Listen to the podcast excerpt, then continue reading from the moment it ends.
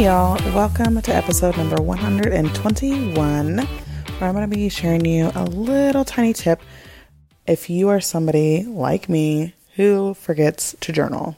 Not only do I forget to journal, but I also forget to take my journal when I'm traveling, when I just journals. They are something else. So here's actually how I automated my five minute journal experience. So if you have never heard of the five minute journal, number one, go look it up after this. Number two, uh, it essentially helps you to write a journal entry in five minutes or less.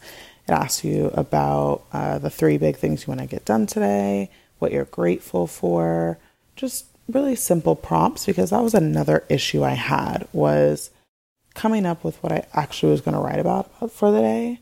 So I literally automated my entire journaling experience to make it as easy as possible for me to complete my journaling because I found that it is really important to stay in a place of gratitude.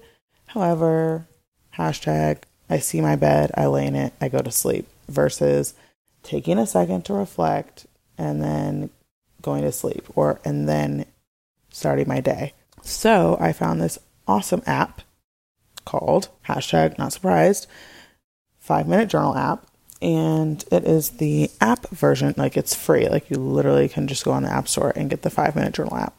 And it automatically reminds you at certain times every day to come in and actually do your journal entry. And so i have it set for a few different times one one in the morning one in the evening and it just really makes it easy. Plus, the online journal, this is sort of off topic, but I'm still gonna tell you about it, is that you can actually add photos to your journal. So you can, it's so dope to like scroll my journal because it's just all these really random photos from every single day, which is pretty tight.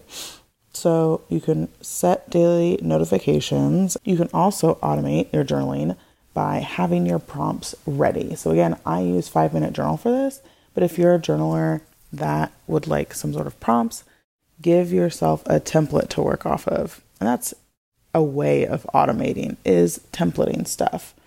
So, again, if you're like me and you struggle to consistently journal, then this is something that you can automate. And I put that in quotations because you can automate reminding you, you can automate your prompts to actually make it easier for you to journal, etc., etc. So, but if you also don't have the five minute journal and you want to just journal, journal, create the prompts in that journal, right? Like it doesn't, you don't have to get the five minute journal to be able to do what it is that I'm asking. So I think that this is something that a lot of people struggle with. And if you're one of those people, totally try out the app but also the main takeaways on how to automate your, your journaling experience is setting daily reminders. So whether it's an alarm on your phone or in your Google Calendar, whatever it is, make sure you have some sort of reminder.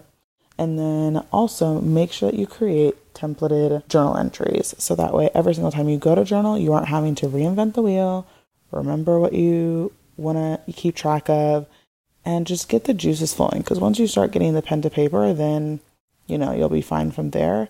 It's the prompts that really help you dig deep and dig deep quickly instead of kind of just lollygagging around. So that is how I automate my journal experience, my five minute journal experience specifically. So definitely go check out the app if that sounds of interest to you.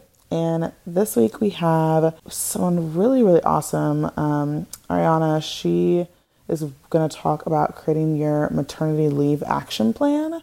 So, this honestly could be applied to if you plan on taking a sabbatical or an extended vacation or an extended honeymoon. Like, honestly, if you plan on leaving your business for like an extended amount of time, this is a really good episode to listen to. Even though it's geared toward maternity leave, I think everyone will still be able to get a tip or two out of it.